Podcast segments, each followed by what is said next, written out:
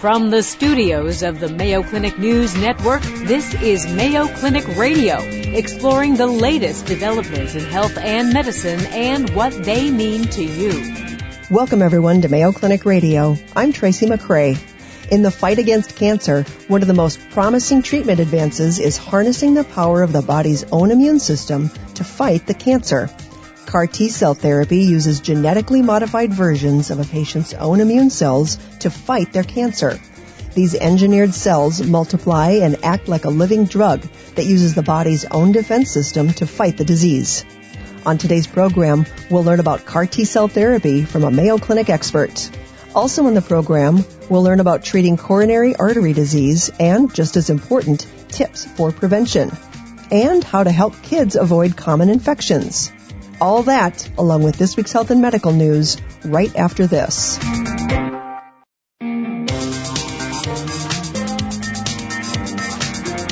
Welcome back to Mayo Clinic Radio. I'm Dr. Tom Shives. And I'm Tracy McCrae. There are four words that no parent or family ever wants to hear. Your child has cancer. Families facing pediatric cancer experience a wide range of feelings. Scared, overwhelmed, frustrated, helpless, even hopeless. And each family member may experience different emotions and at different times, making it difficult to navigate and support each other. While every family's experience with childhood cancer is different, it's definitely a stressful situation for everyone involved.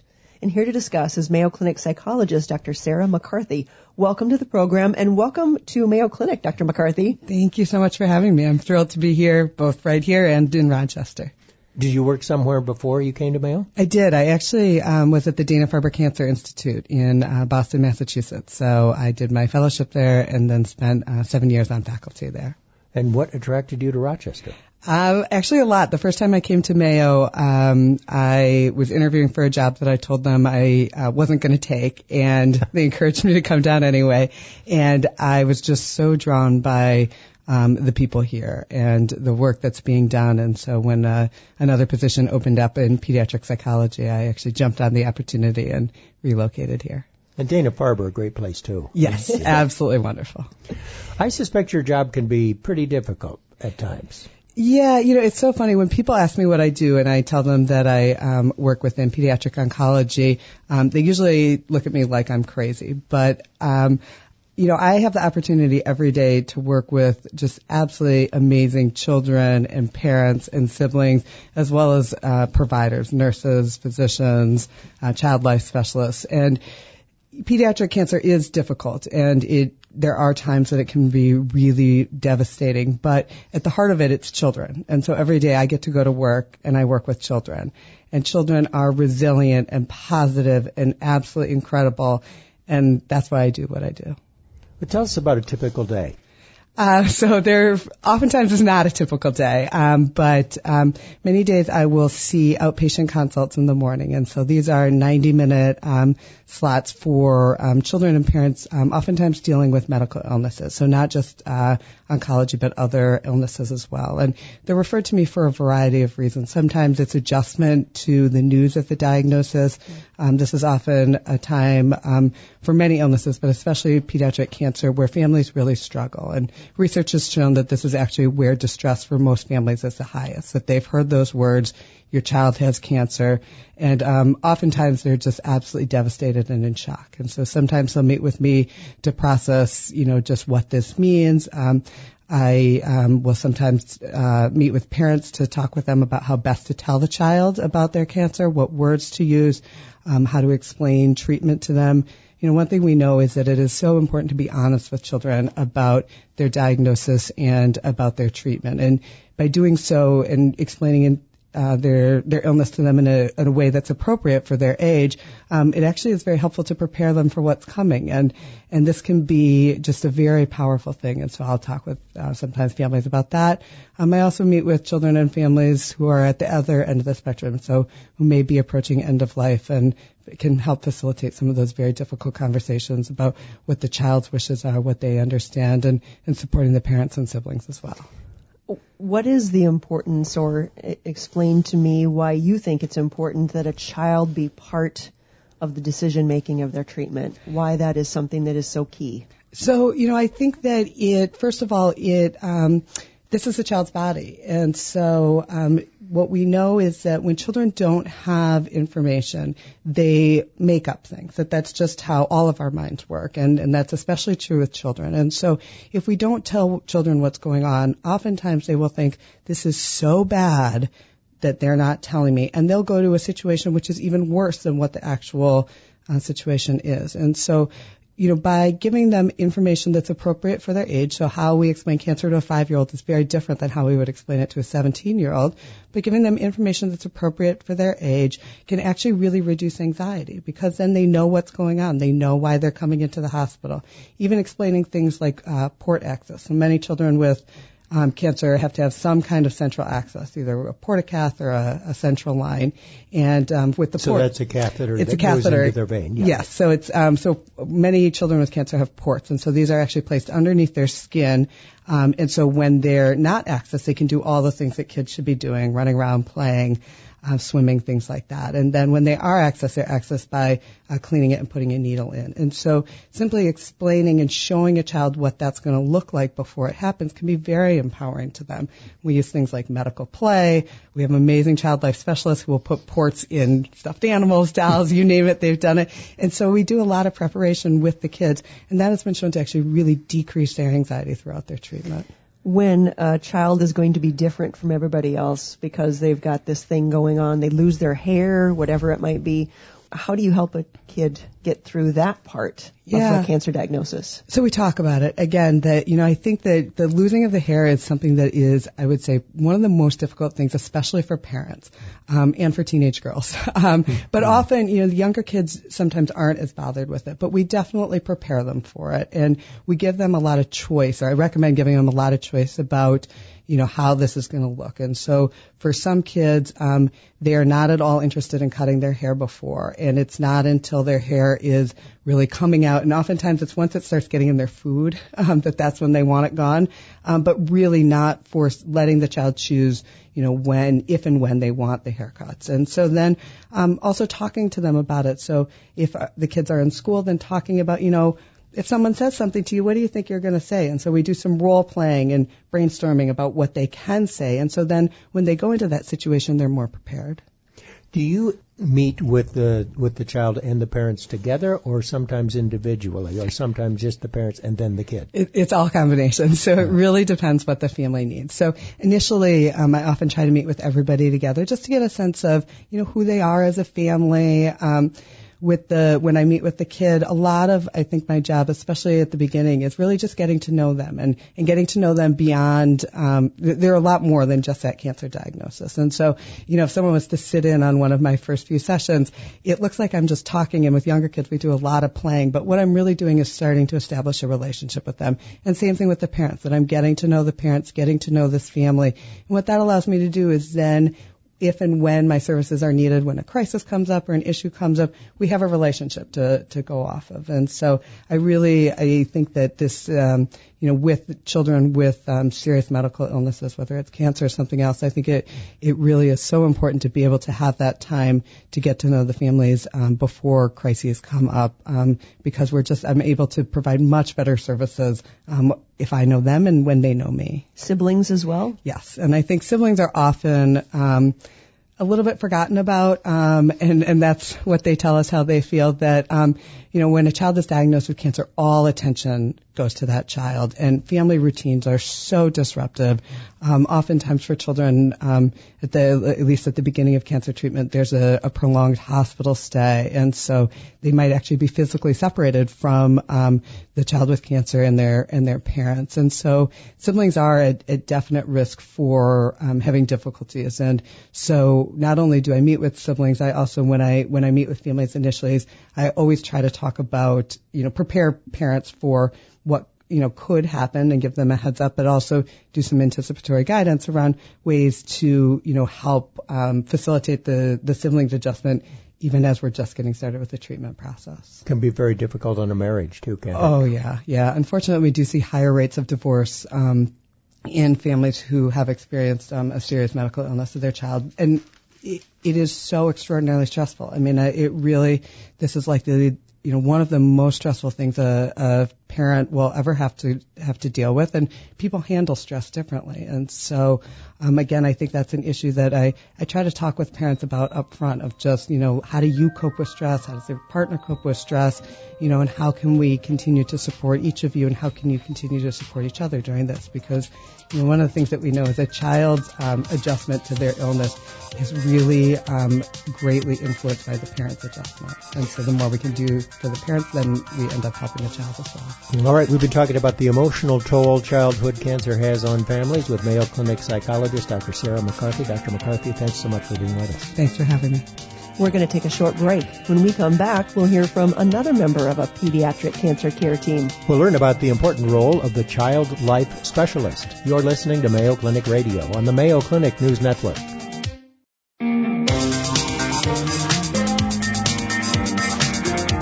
Welcome back to Mayo Clinic Radio. I'm Dr. Jake Strand. And I'm Tracy McRae. We've been talking with Mayo Clinic hematologist Dr. Yi Lin. Dr. Lin is chair of the Cellular Therapeutics Cross-Disciplinary Group at Mayo Clinic. This is a lot to cover in a short period of time, but we've got a lot of really fascinating things to do in this world of CAR T. So we've talked about a bit how this gets done. You know, I think important to patient experience is not just the time it takes to get done, as you were bringing up, but also the recovery. So what kind of side effects can patients experience once they get to that anticlimactic piece about getting the small bag of T cells? That a lot of excitement happens. Yeah. That's one of the reasons why CAR T therapy is not yet available just at any local oncology clinic. Okay.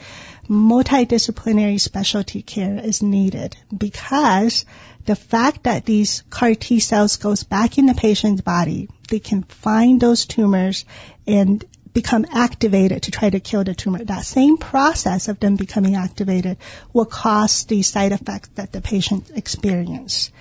And what I try to warn people, and you can't quite prepare somebody well enough until they actually go through it, is now you're going to experience side effects that's nothing like the chemotherapy so far. Such as? So the two most common ones we tell patients about are cytokine release syndrome and neurologic symptoms. Say that first one again. So cytokine release syndrome, or CRS, is essentially from the fact that when the CAR T cells are trying to kill the tumors, they're going to release all types of chemicals that they normally make inside their cells. They get released into that tumor environment to try to kill the tumor cells. So a lot of these are cytokines or chemokines. And those are the same type of chemicals that cause all the symptoms that you may experience when you have a really bad flu or a really bad pneumonia. And so that would start off with fever, and the fever curve can get really high, 40s, 41 degrees Celsius for days, and it may not break through with Tylenol anymore at some point. So this is what happens when you really genetically change and soup up, you know, your T cells to be super active. And what about the neurological ones? With the neurologic symptom, that's probably not quite as well understood in terms of why do people get them and who might get the more severe symptoms. We think, again, the most common presentation is within the same time frame of when patients experience cytokine release syndrome, and therefore there's probably some relation to that immune activation. So perhaps somewhat similar to a viral meningitis type of picture. And so there the patients may initially have some confusion, difficulty finding words. It can progress to the point where they cannot communicate at all.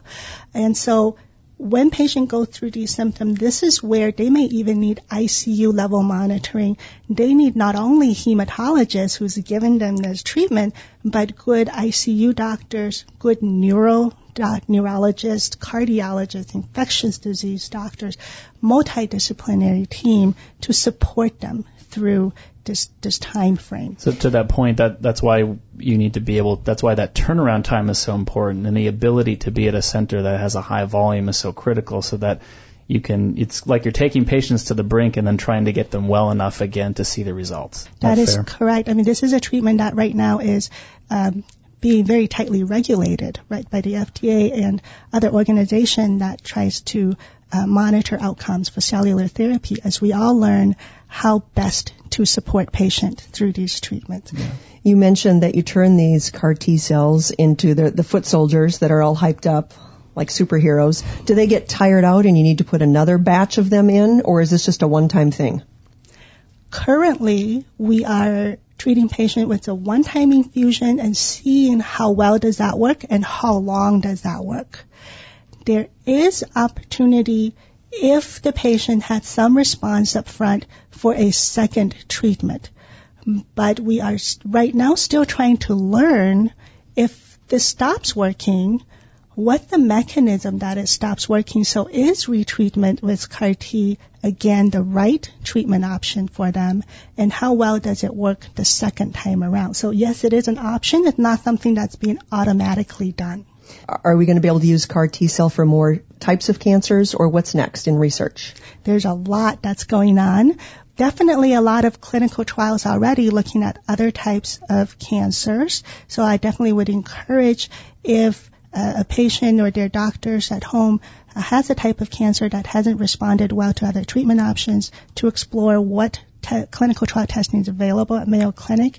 We think multiple myeloma may very well be the next blood cancer that could have an FDA-approved indication if the trial continues to go as well as it has. And here at Mayo, we want to be the destination medical center for this type of, very complex care that we excel at, where we have a number of different complex medical procedures and treatment where we not only have the best outcome in the country in terms of responses, management of side effects, but also patient satisfaction. And so this is a type of treatment where we want to have that same outcome which we've seen so far coming into clinical practice, which I'm not shy to brag about because it's the work of the entire team to be able to make that happen. But we also have a number of clinical trials, not only partnering with industry, but our in-house technology where we're looking at other types of cancer, how to give CAR T safer, so the next generation technology where we may not see as much side effects or we have smarter ways to manage the side effects, as well as even potentially using CAR T beyond cancer treatment. We've been talking about the exciting new cancer treatment option, CAR T-cell therapy, with Dr. Yi Lin, a hematologist and chair of the Cellular Therapeutics Cross-Disciplinary Group at Mayo Clinic Cancer Center. Thanks for joining us, Dr. Lin. Thank you. It's been a pleasure. Still to come on Mayo Clinic Radio, we'll discuss coronary artery disease with a Mayo Clinic expert. And we'll learn how to help kids avoid those common infections. Coming up, the latest health and medical news with Vivian Williams. You're listening to Mayo Clinic Radio on the Mayo Clinic News Network.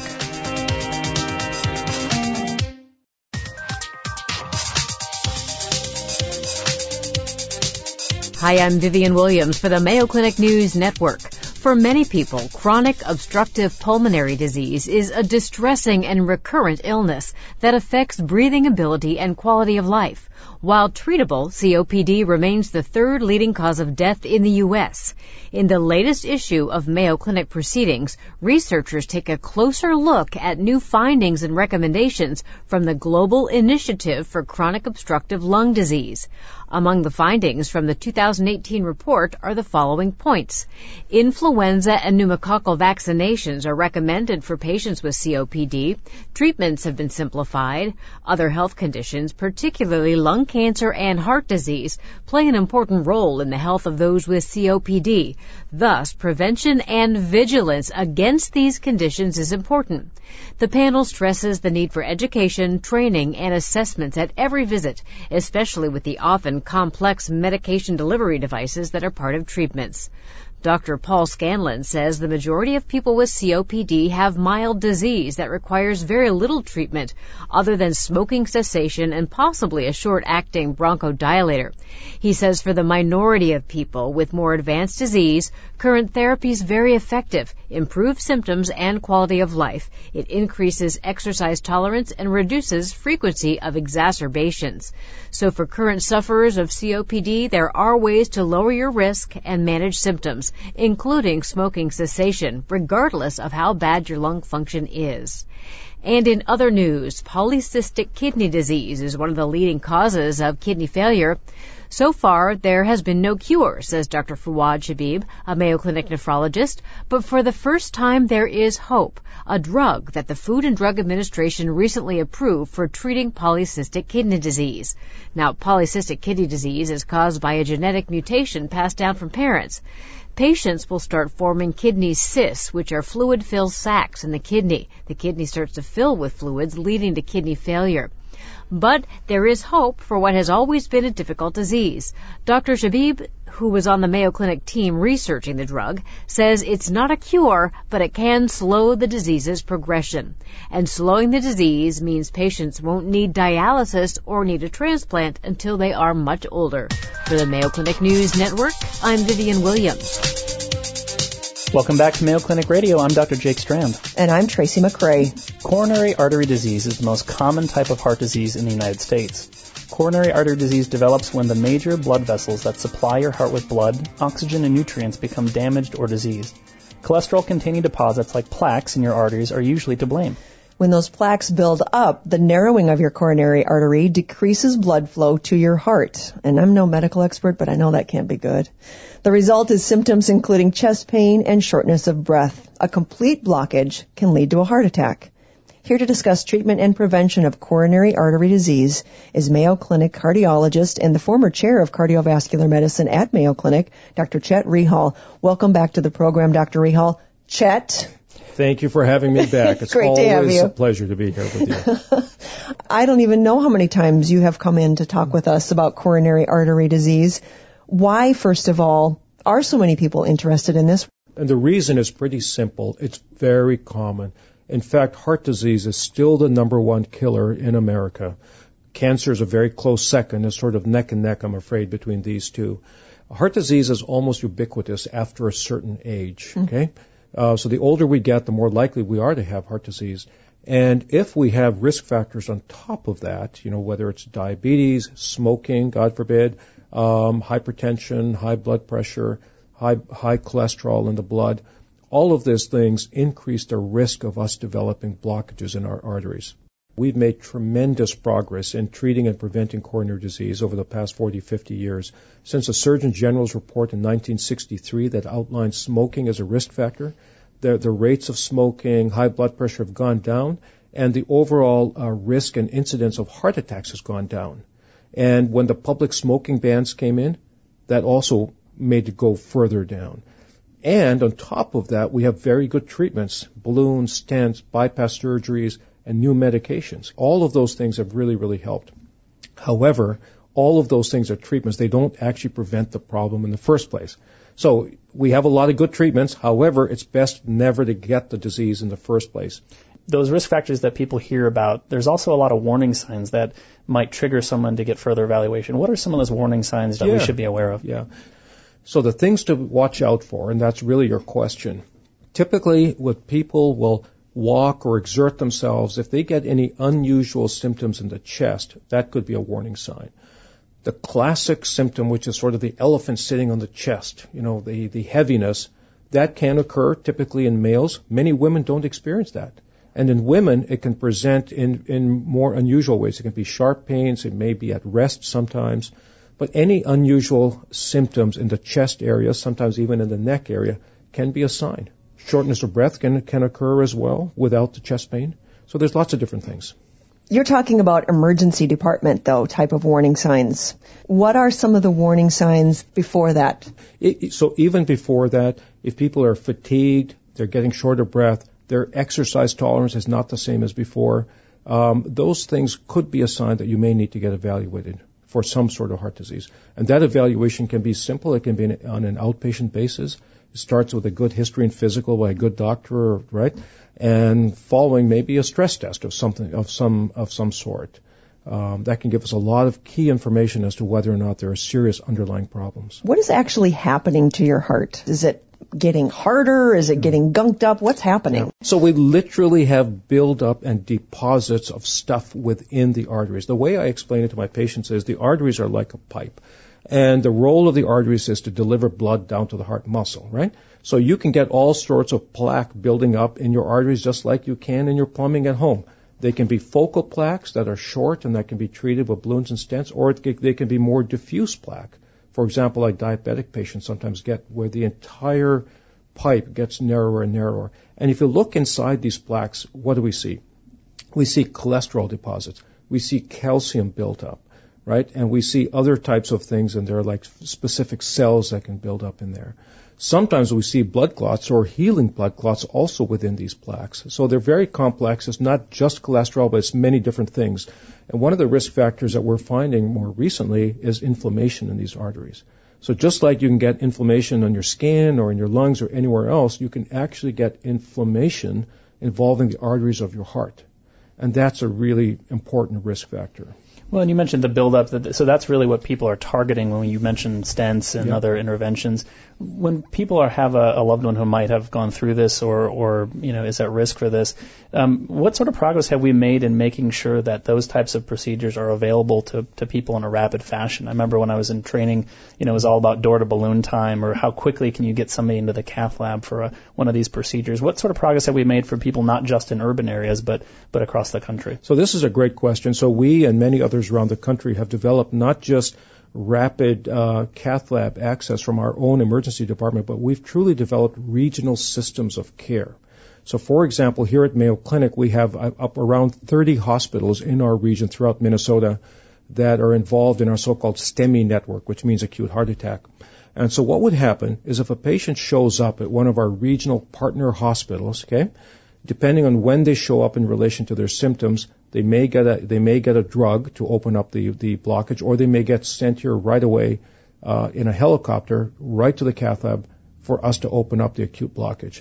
So we really are able to blanket most of southern Minnesota and provide rapid access to the cath lab and emergency care. And there's a couple of other very good programs in Minnesota. So we're very fortunate in this state that virtually the entire state is now covered by rapid access care for acute heart attack victims. Since this program, though, is over 200 radio stations, I would imagine then if living in Minnesota is a good place to live, there might be other parts of the country that are not good places to live, relatively speaking, when it comes to coronary artery disease. Yeah, I don't know about the coverage from cath labs around the country, but you're right, is that there is tremendous variation from state to state and region to region in the incidence of coronary disease.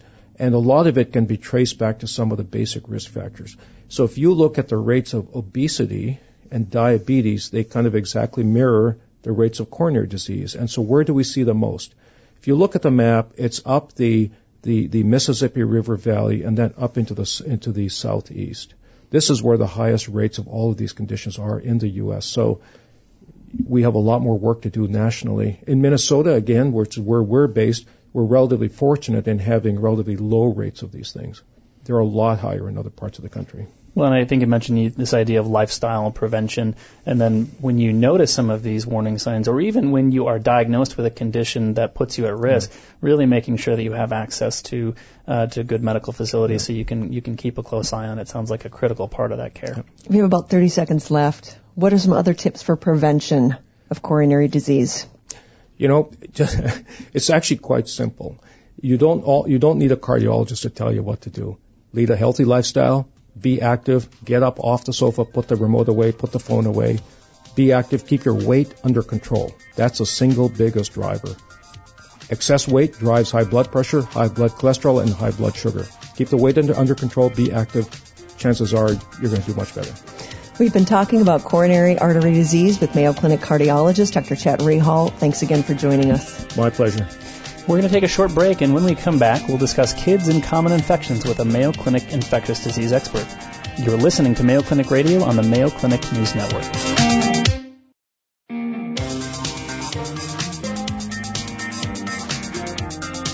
Welcome back to Mayo Clinic Radio. I'm Dr. Jake Strand. And I'm Tracy McCrae.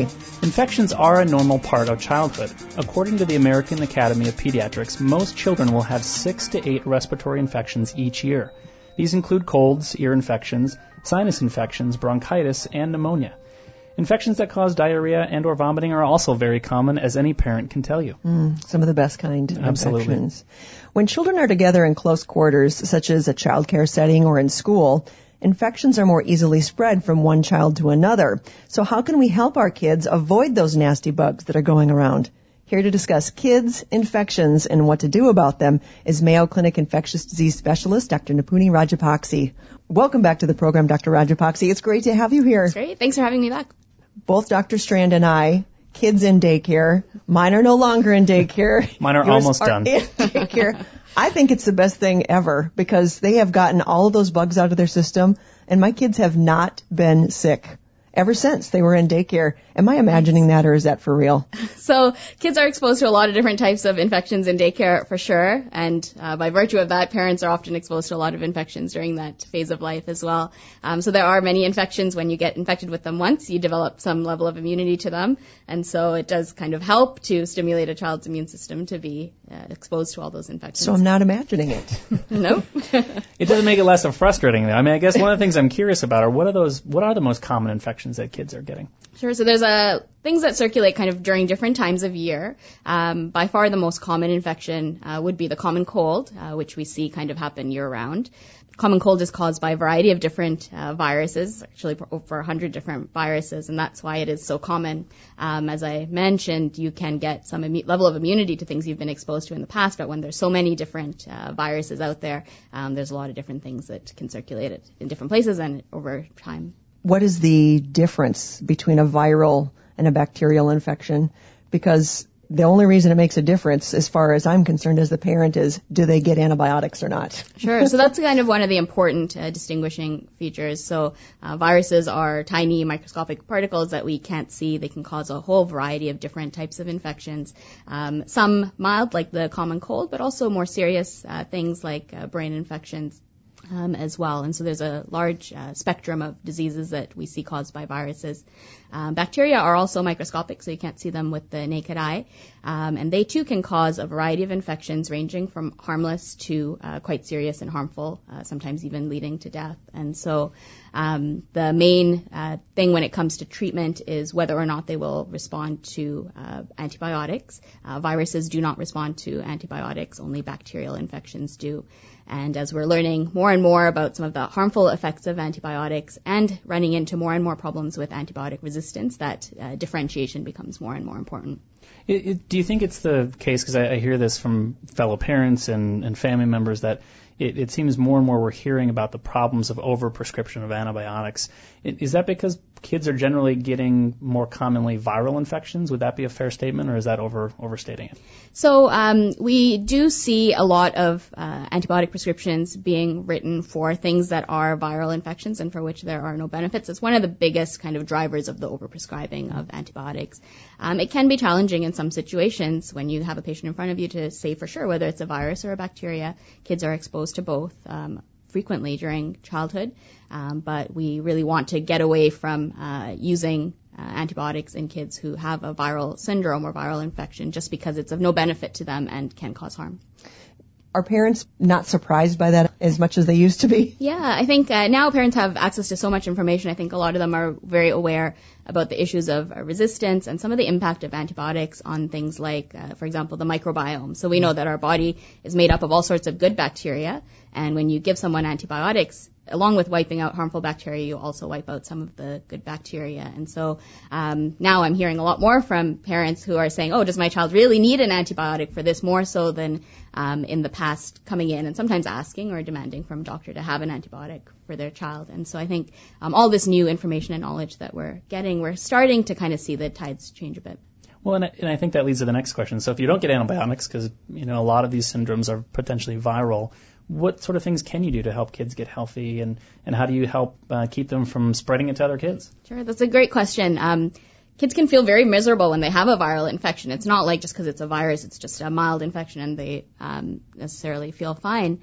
But there are a lot of things that we can advise that can help them feel better. One of the things is using medications like acetaminophen or ibuprofen if they're having fever or feeling uncomfortable. Wait a second, I thought that you're supposed to kind of let the fever be because it's there for a reason. And unless it's really high, you should just kind of let the fever be to burn away whatever it's there for. Yes. So that's why I said if they're feeling uncomfortable. That was okay. The key part of that sentence. Right. So you don't need to treat fever if the child is happy playing, running around, looks perfectly fine. There's no reason to give them any specific medication for the fever itself. But if they're feeling kind of crummy or they're tired or not feeling well, they're not wanting to eat or drink, those are reasons why you might want to give them something so they feel a bit better. But is it okay to leave that fever unchecked, to not treat it with medication? If they are feeling okay, it's okay. Yeah, so the most important thing when we hear about or see kids with fever, I think some people get quite fixated on the numbers of the fever and how high it is.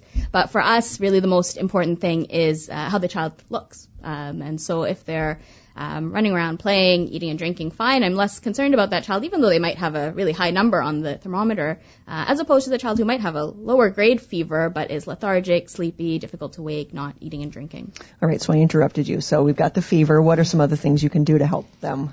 Sure. So aside from things like acetaminophen and ibuprofen, you can use warm drinks or cool drinks. A lot of kind of common cold or even influenza, things like that, are associated with some sore throat. And so in terms of also keeping them hydrated, those kinds of things can be helpful. Popsicles, another good thing. The most important thing when kids are sick is making sure that they stay hydrated. They may not want to eat much, which I think is fine for a few days until they recover, but getting as much fluids as you can into them as possible is super important. And so sometimes things like popsicles can both soothe the throat and also give extra fluids. The other big thing is kind of doing what you can to avoid transmissions. Obviously, in a household setting, especially if you have multiple kids at home, especially young kids, it can be hard. But making sure that everyone's washing their hands, practicing good cough etiquette. So by that, we mean coughing or sneezing into your elbow, disposing of tissues and things, washing your hands really well. As simple as it sounds is really the number one thing that we recommend.